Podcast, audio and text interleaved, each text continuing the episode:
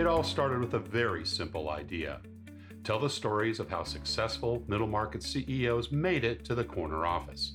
I'm Brent Handley, founder and managing director of Resource Options International, or ROI. We're the USA's premier executive search firm focused exclusively on empowering middle market companies to attract, hire, and retain A players while transforming top executives' careers and lives. ROI's Into the Corner office is dedicated to discovering how middle market CEOs advance their career and we're making these remarkable and sometimes quite unbelievable stories available to you for the very first time. Listen and learn about the challenges they've overcome, the interesting people they've met along the way, and the lessons learned that steered these executives' unique journey into a middle market corner office of their own. I know you enjoy these CEO stories as much as I've enjoyed recording them. So thank you for listening today. And if you like what you've heard, rate us on iTunes or wherever you get your podcasts. I'm looking forward to you joining me on the next great middle market CEO adventure into the corner office.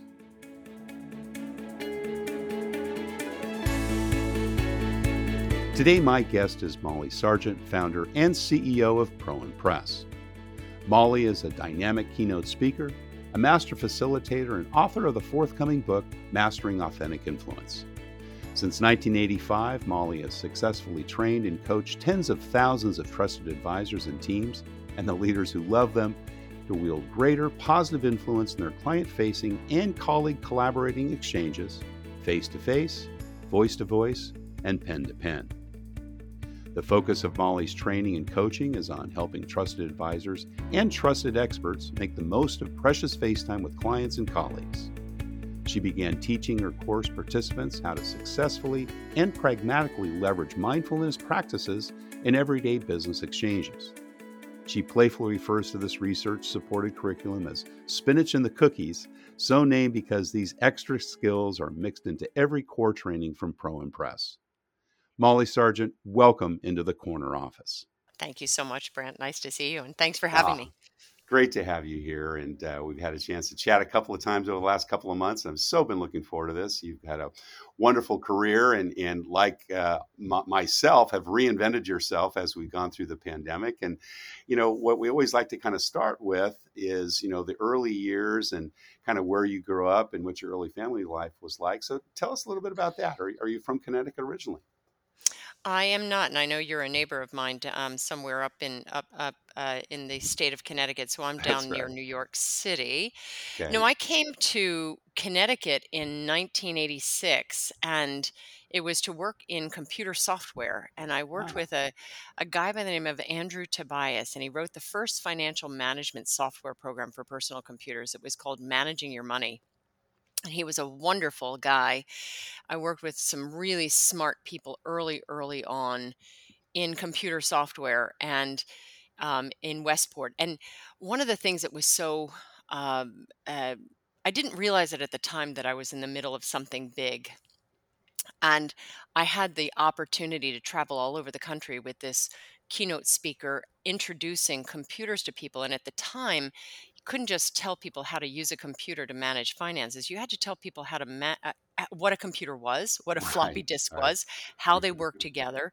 So that was that was kind of um, awesome. So my I left Philadelphia and um, and Ah, was that Pennsylvania. was that home, Philadelphia? Is that where you grew That up? was home, Yeah, yeah. got it, got Um, it. and to come up here, and I remember traveling down uh, a, a street in this little town called Rowayton and I got halfway down the, the road and I thought, I'm going to live here. I just had this nice knowing place. I must be, I must live in this town with the sailboats and everyone was out biking and there were octogenarians hanging out with 20 year olds. And I thought, this is an incredible place and then um, and then I rounded a corner and met somebody and said I'm going to marry him, and both things happened. There you go. well, let's let's rewind a little bit though, back to Philadelphia in the early yeah. years. Uh, mom mm-hmm. and dad, what do they do? And uh, yeah. brothers and sisters. Tell us a little bit about that.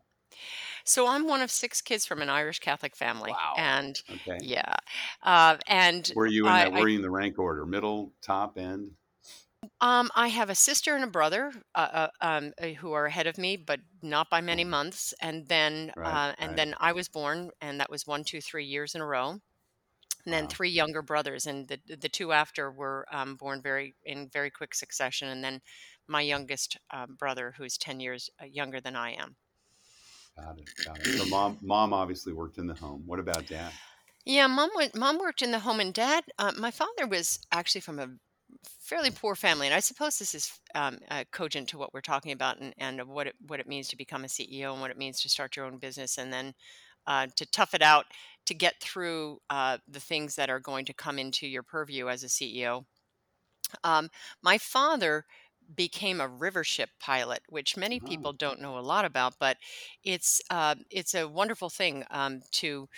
He, he goes out on a on a launch, or he did, and would climb up the side of a ship out by the at the mouth of the river, um, in his case, the Delaware River, and become captain of that wow. ship coming in from anywhere in the world, and he, he would be channel, right? He, because he, he knows the channel. Yeah, and that that really is the cool. thing.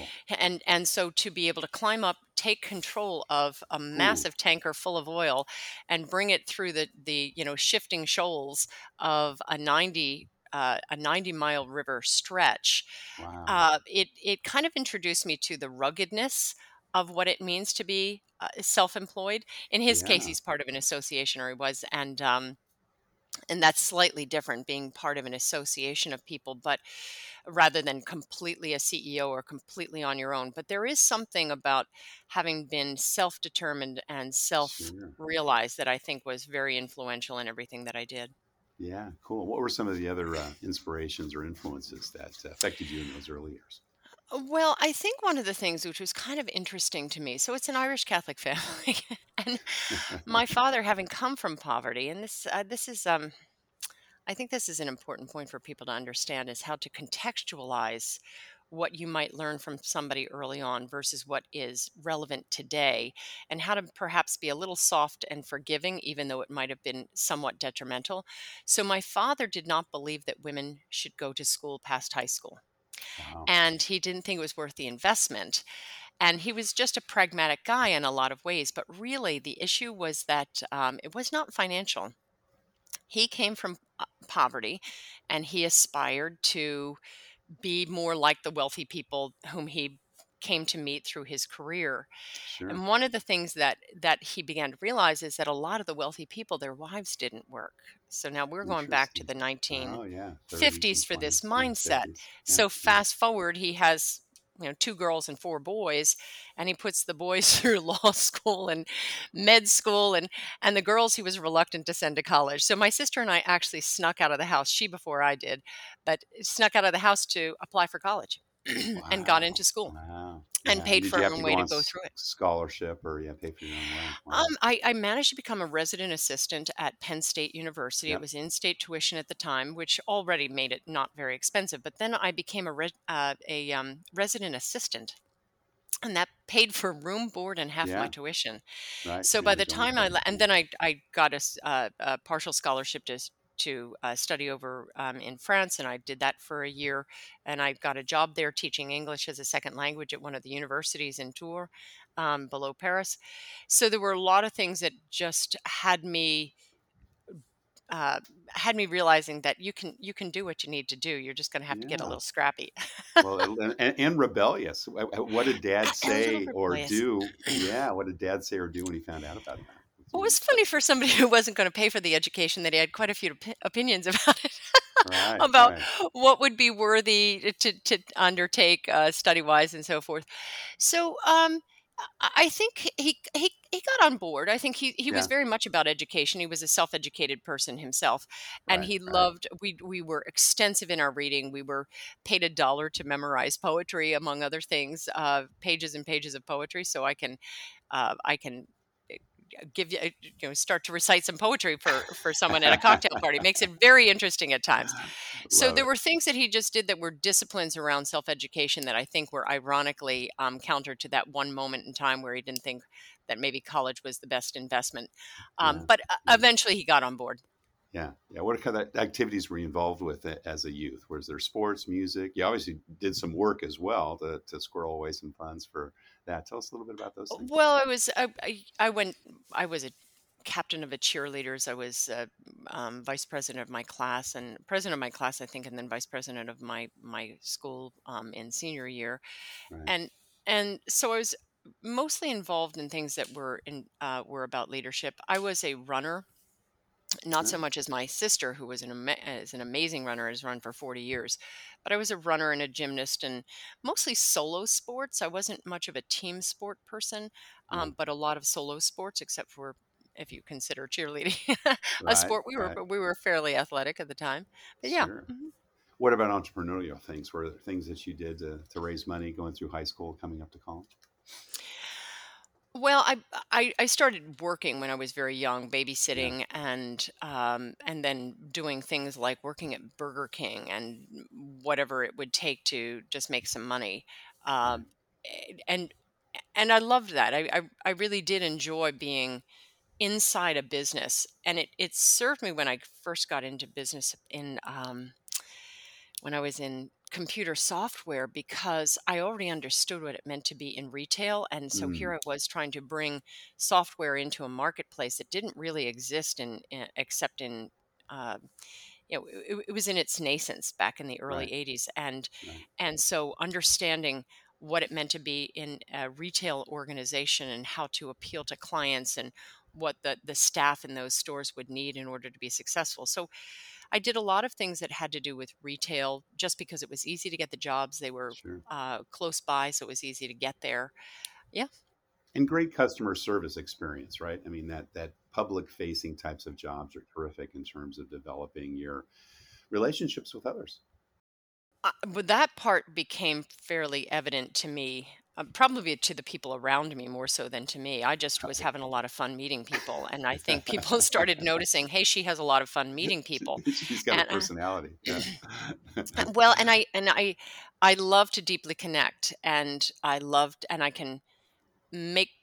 I enjoy getting to know someone in a very short period of time, and understanding just how much influence you can have in one another's lives through a very brief interaction. Yeah, yeah. And so I think that that came through in the way that I uh, conducted myself in my early let's not even call it career it was really jobs but also in my leadership positions and then i remember I probably fast forward it might be too early for where you're headed in the interview but uh, one of the early jobs that I had was working in Darien, Connecticut with a small company that did sales training into financial services. And mm-hmm, because mm-hmm. I had been able to stand up in front of adult um, uh, uh, rooms of adults and uh, and teach because of my experience with Andrew Tobias and because of my career in um, in teaching English as a second language, uh, all of a sudden I was working with people who um, who, who were uh, sending me into all these financial services companies, Bank of America, Citibank, and so on, right. back in the 80s. And they began to notice that not only could I teach in front of the rooms, but that I was converting into upsells. And mm. they were mm. noticing that the intimacy that I was creating with my contacts on site made it easier either for them to sell or that I'd be introducing things inadvertently just as a, a need to help them solve a problem that I heard them say and say, well, you know, we happen to to do something in our firm for another organization and it might be helpful to you as well. So all of a sudden I was becoming instrumental in selling and didn't even realize it. I was just connecting really well with people and offering solutions to problems that they were bringing to my attention because we had such great connection. and before that. you know it, they I, I remember the very first even before Andrew Tobias, I um, I was working with a software company in Philadelphia just for a very short period of time. It was called Eagle Software, and I was going out teaching people again how to be effective using computers out in the retail world. But I wasn't selling.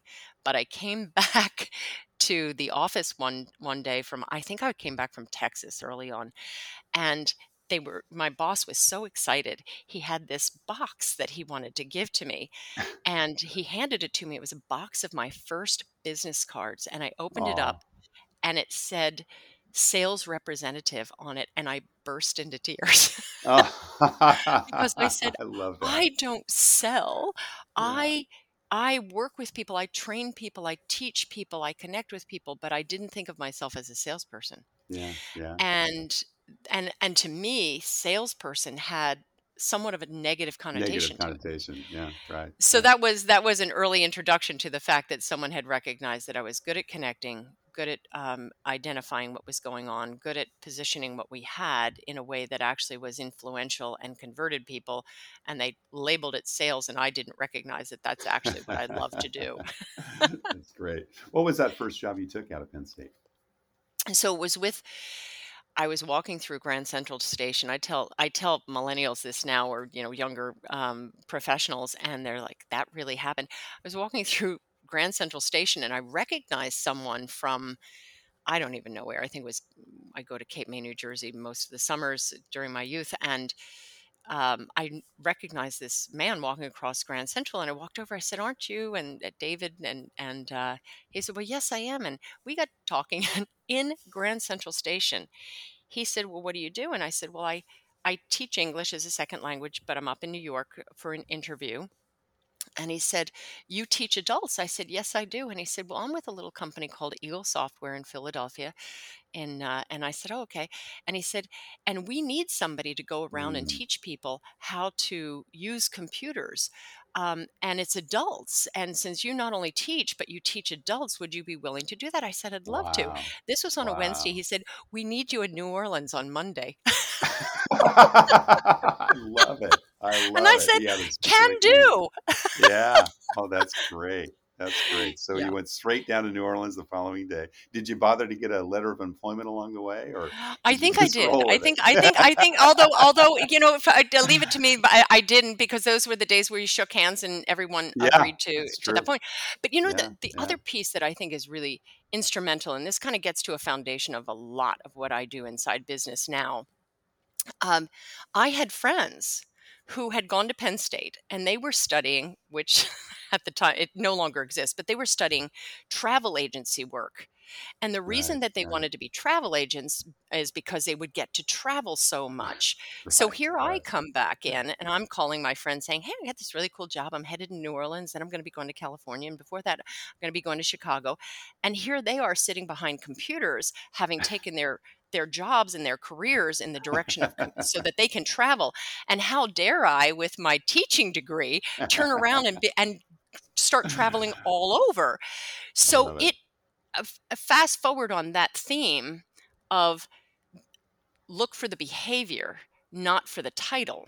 Yeah, yeah and and that that became foundational to almost everything I did going forward and also became foundational in the work that I started to do. So for I worked for 8 years for Development Dimensions International uh, DDI and they have a beautiful website I recommend ddiworld.com and I had the privilege to get in there in I think it was 1990. It was it was early on in um, in the success level of DDI, which was a very influential human resources company.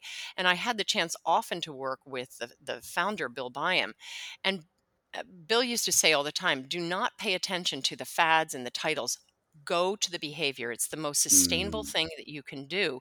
So, so when true. TQM and uh, total quality management and um, team uh, dynamics all became faddishly um, transitional through the 90s, it didn't matter. We were always at the behavior level, which is the sub level, mm-hmm. and it mm-hmm. doesn't change. That's deep, deep ocean. Whereas all of these other thematic right. uh, things that are going on happen to be more like white caps on the surface.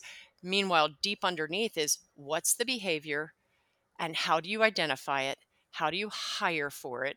How do you uh, trained to it, how do you hold it accountable and measure its impact? And if you can stay at that level or at least have that on your radar, that's where your human resources become most influential and most easily uh, selected, uh, cultivated, hired, and made to be happy. right, right. It's the true north, isn't it? Yeah. When when yeah. was the first time you started uh, managing people, Molly? It was at DDI, uh, hmm and and I would say I started managing people mostly from an influence standpoint rather than a title standpoint. Yeah. So I was selling by the time I got to DDI in the 90s, and what I would need to do is not only identify and and uh, uh, prospective clients and go and sell them, but then I would help to resource and manage those Yeah, and what projects year or was that? pretty much head up that part of it. And it was a shared services capability. So I began to understand the importance of needing to influence people and make sure that they understood the fundamentals of what was going on, get them to buy in and get eh, get equally enthusiastic about it so that they'd want to be there because they had they had options of where they spent their time. right. There were people doing the similar jobs to to what I was doing in different regions or different territories, and I would need to go and collect these people and make sure that they stayed connected with my clients and stayed connected with my um, with the uh, agendas that we had and do it on time.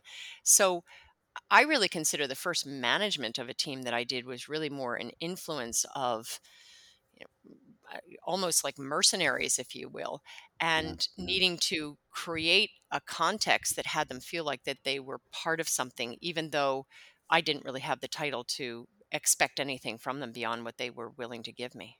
Yeah, yeah. We- We've all had uh, mentors and, and perhaps a few tormentors along the way in our career. tell, tell us a little bit about a few that you've had of both. um, mentors and I, I, I've had so many incredible mentors, both intentional and unintentional. I would say. Um,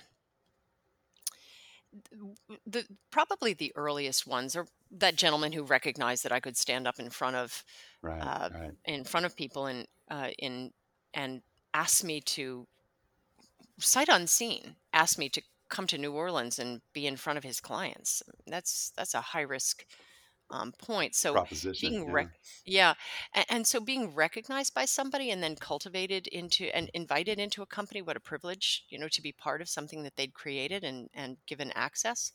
Um, and then when I went into this little company in Darien called Consultative Resources Corporation, it was an, a magical group of people.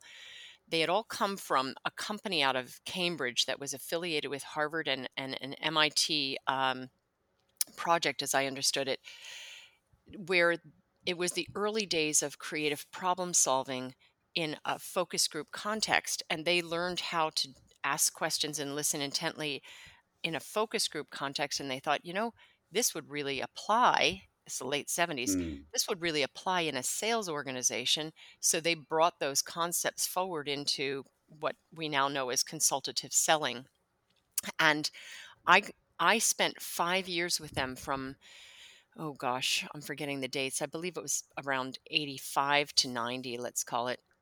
and um, every quarter, everyone in the company would have a sit down with every other person in the company. mm, And we would have to answer, we would spend about 15 to 20 minutes together, each person in the in the company with every other person, and we would answer the questions what do I really enjoy about working with you? And we'd need to be mm. s- uh, specific in our anecdotes that we told and behavioral in our anecdotes that we told. And what, if anything, would we recommend to one another about how we might grow in our ability to work more closely and more effectively together? Wow, And we terrific. did that quarterly. Yeah, The other thing that yeah. happened, and this was amazing, I spent the first six months of that time traveling around with them with zero expectation other than I take notes and pay attention. I mean, that just is not done anymore. And Right, then the right. third thing that was remarkable was we were put on videotape almost every week of five years. And we would play back the videotapes of us engaged in client meetings or Right, uh, over the phone, obviously, or engaged in teaching in front of a room and we'd have a camera on, and someone in the company would give us feedback on how we were Wow. comporting ourselves. Yeah, So, yeah. An, an, not only an underpinning of behavioral specificity and attention to what are you saying, what are you doing at any given moment, but on top of it, to have the commitment of these people to my cultivation, knowing that I could leave the company at any time. I did not re- I, I knew how special it was because no one else was doing it, but I didn't Right. realize ex- eh, how extraordinary it was. Yeah, yeah. Very, very grateful to those people. Yeah. I love it. We've talked a lot about behaviors, and you know, we've all grown up. And I, I mentioned the tormentor somewhat in jest, but I know we can all kind of also cite certain things that we've seen in others, not to mention any names, where you go, "Wow, I just never want to do that." Share with us some of the things that you've seen you know, in management leaders maybe that you work closely with, or maybe even at clients that were really, you know, kind of resonating for you as to that's the kind of person I do not want to be. Yeah. Um, so you can edit this part out if you are so so desiring. Um, I like to say I can work with anyone on the planet, and I mean that truly. I can work with anyone on the planet under one condition that we each are committed to knowing when the other one is being an asshole and we know when we are ourselves. Like, I go love ahead and that. be a jerk. This Like, will I'll not be be edited out. okay. It's so true, isn't it? Yeah. Well, I can I can be in a room with someone and be there's there's a concept of being consciously unconscious. So so I can be with anyone anywhere on the planet and work with them intently. But when I get to a point where where either they recognize or I recognize one of us is being an asshole and as both as long as both of us are on the same planet we're Right. happy about understanding that that's the case. So I can tolerate the context in which someone says I'm going to go a little consciously unconscious right now. I'm going to indulge myself would you be willing to hear? Mm, and then they become that jerk for a minute and a half or i do and i say right, right. this isn't working that's not working even to the point where i say and it's all your fault and they're still Right. listening patiently kindly so that i can go i know this is about me and i know i'm going to have to shift this but right now it's about I- I need to move the energy that's in that's here that's blocking me. I need to hear myself speak about something that's frustrating. And later I'll be open to feedback later and it could be 5 minutes from now or 5 months from now, I don't know, but I'm going to want to to really delve in and find out what's going on, but right now I just need to move energy. So the people I have the hardest time being in a room with are the ones who are not who are creating negative waves through a team and not aware that they are the they are the catalyst of those of those source of negative waves Yeah. and Yeah. what so their their primary job or their primary uh, behavior is projection because Right. they'll mm-hmm. recognize that something's wrong but they won't bring it back to their own contribution Yeah. and so what it does is it leaves the team befuddled and they Right. don't know how the heck to tell the boss, mm-hmm. hey, maybe there's something here for each of us. Sure.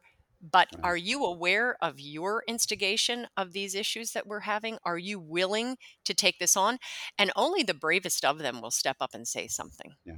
Only Yeah. the bravest. I And it. and it's it's unfortunate because I watch teams go down in flames when everyone except the boss knows what's going on Yeah. and the boss Everyone else can can't see it. and the boss can't be approached Right. and Of course. and Yeah. so it just right. continues everyone stumbles along until finally it either falls apart or someone gets frustrated and says it but they get fired but everyone else benefits downstream from the fact that, that the feedback was delivered and you think oh uh, there you know there but by the grace of god go i so yeah That's great. Thank you for sharing that, Molly.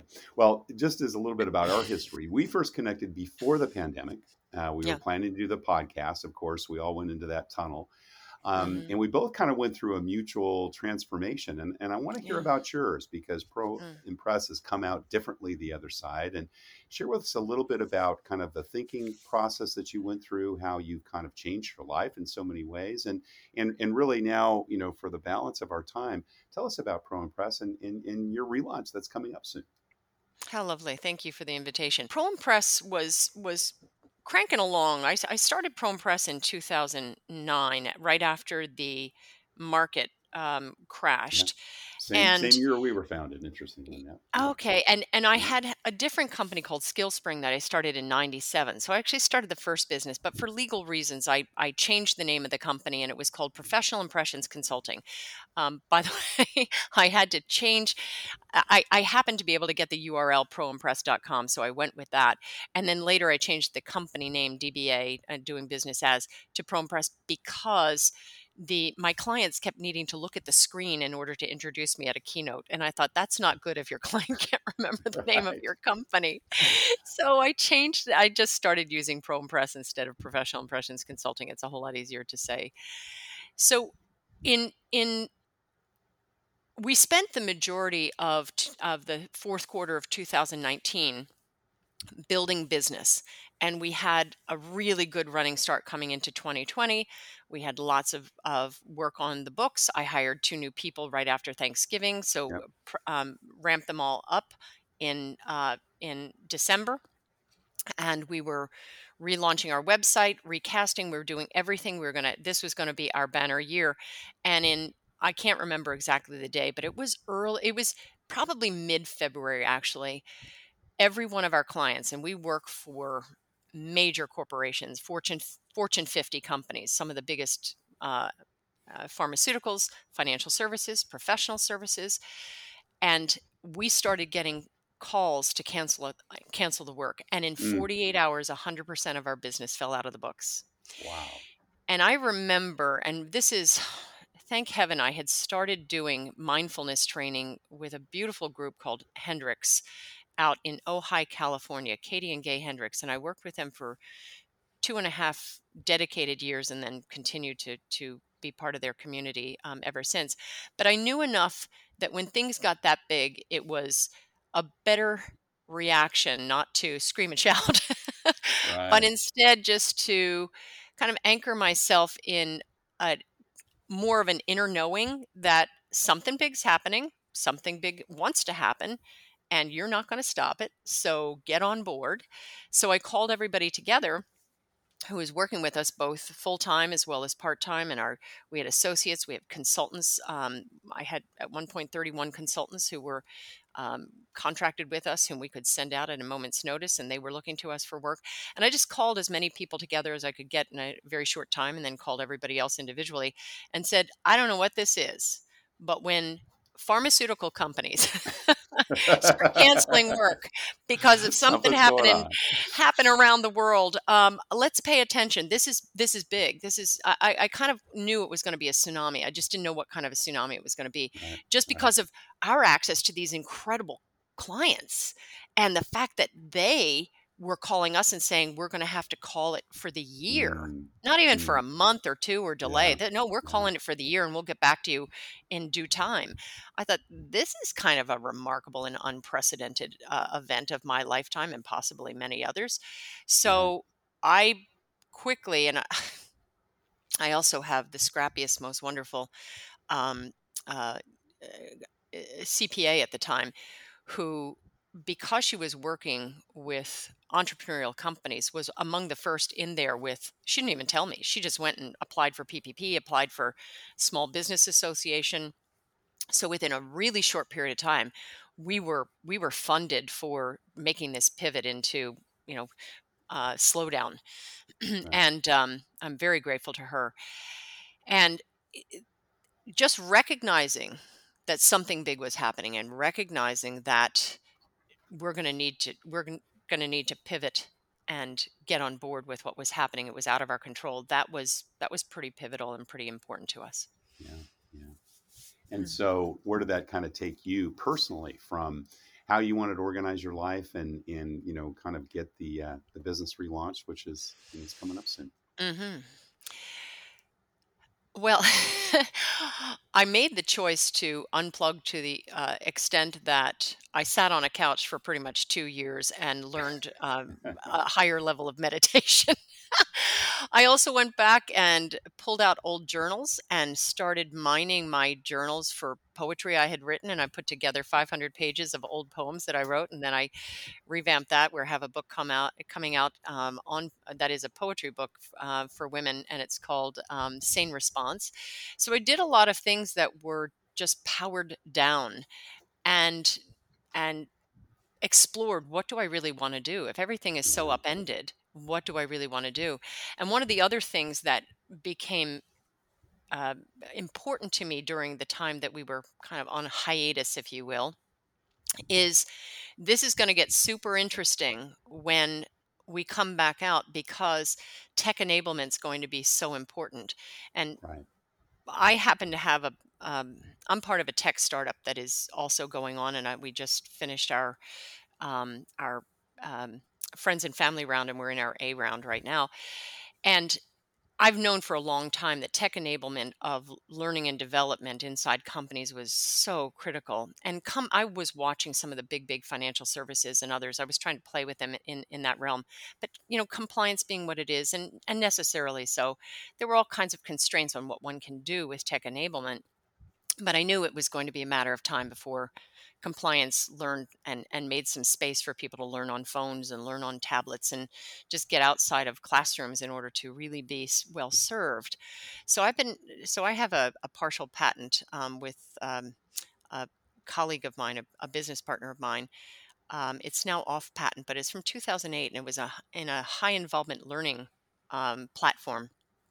And we had it in front of everyone in the early teens and everyone kept inviting us back but no one bought it it was it was too mm. ahead of its time and i've been there before remember i was in software um, in right, the early right, 80s and i was yeah. i was in a place where you know we were teaching people and then it was really for the benefit of the market rather than benefit of the company and it's just a thing that happens if you happen to be somebody who's willing to play inside the tech world so so we I've been on the lookout for how to tech enable, but I knew there were constraints inside the Fortune 50 level companies we were working with because of compliance. So we were doing, I, I think we were the first ones at Bank of America to bring iPads into the classroom and mm. to have that sanctioned. We had to make sure things like it, uh, each of the iPads could not talk to the internet.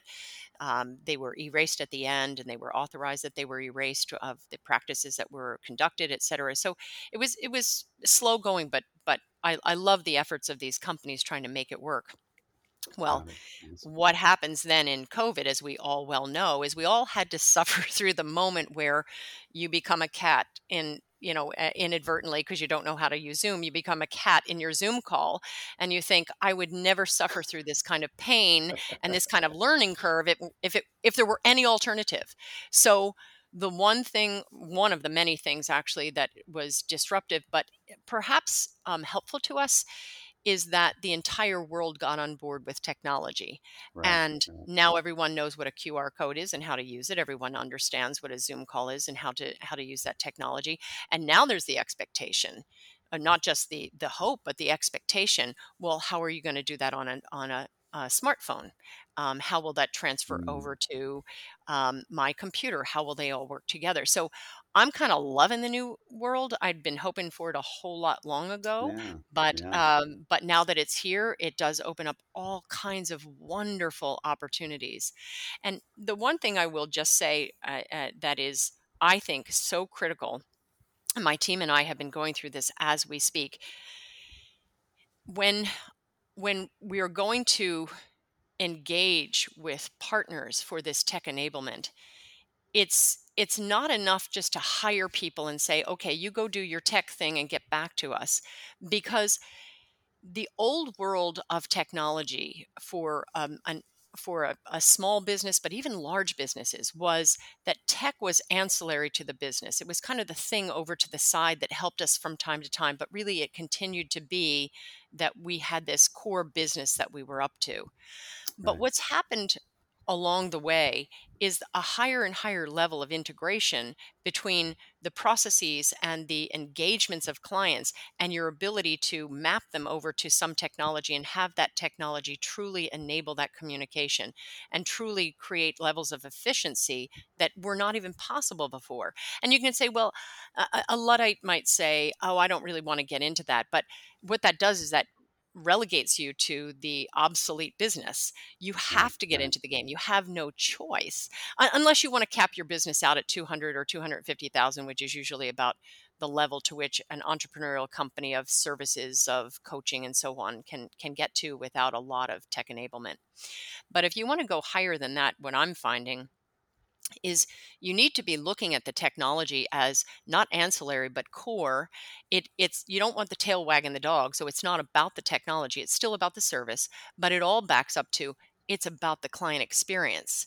And so what i say to people to my own team is the old world model was what i would call your special sauce so let's say tomato sauce and you got to put it on top of the technology which could be linguine or fettuccine or ziti right, I like right. food analogies.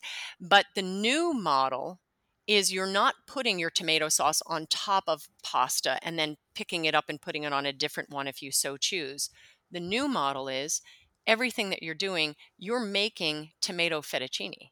So if you've mm. ever seen tomato fettuccine, it's red and you're not getting the tomato sauce out.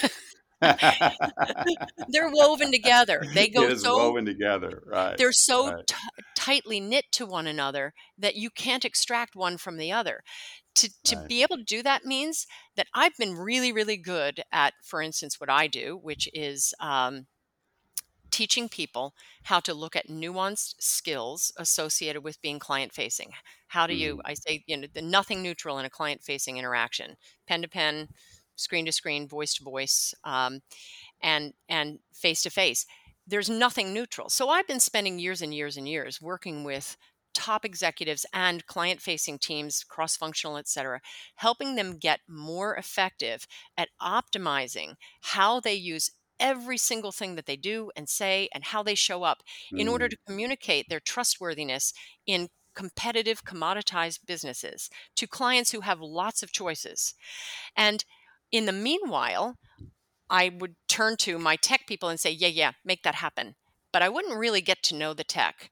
Well, right. that really burned me. And the way it burned me is Bank of America kindly sponsored me in a beautiful program that cost them hundreds and hundreds of thousands of dollars. And I, am grateful to them for the investment. They now have in perpetuity licensing on something that um, uh, replaces some of the classroom time. And, and they did this in 2017 18. But it was, I made the choice to go with some wonderful technology people, but I didn't realize when I was making the choices that I was locked onto a, a kind of technology that was not portable to mm. other clients. So right. here I had built this entire thing with the dream that I'm going to take this and it's going to become a major asset inside other companies that I could, and that was the license um, agreement I had with with the client. And turns out it's not portable.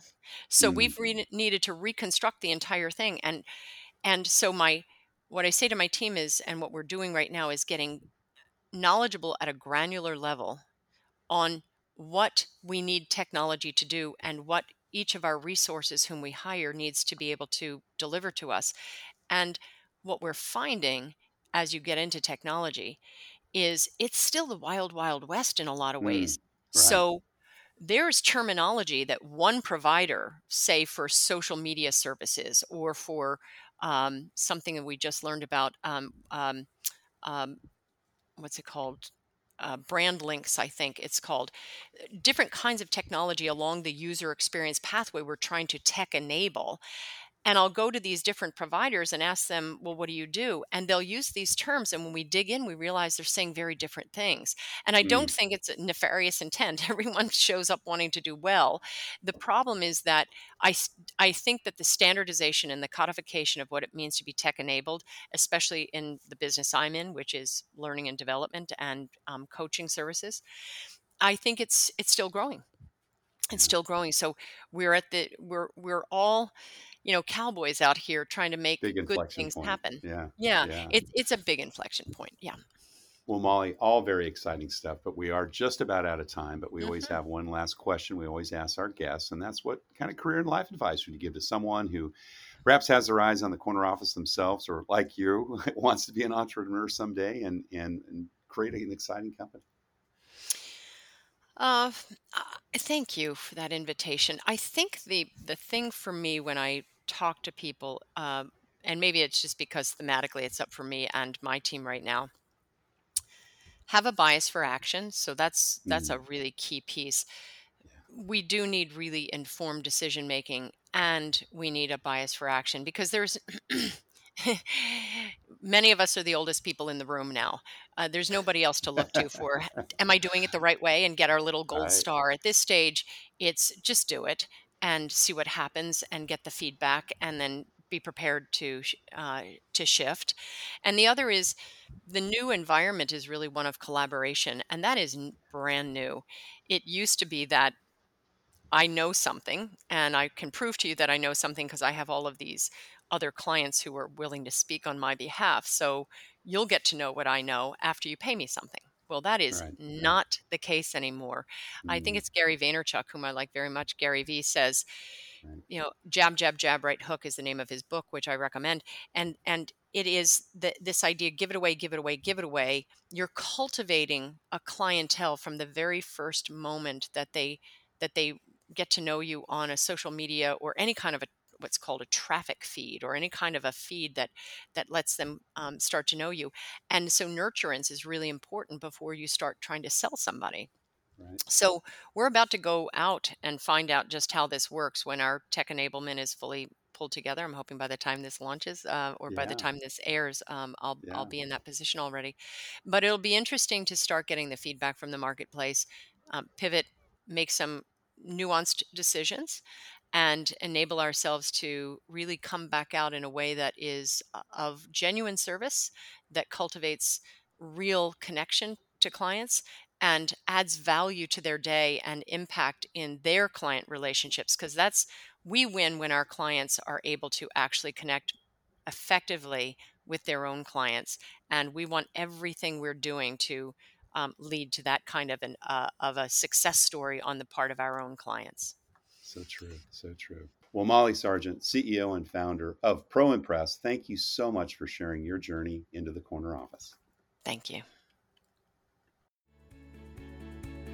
Thank you for listening to Into the Corner Office with Brent Handley. We hope you enjoyed hearing our guest CEO story as much as we did.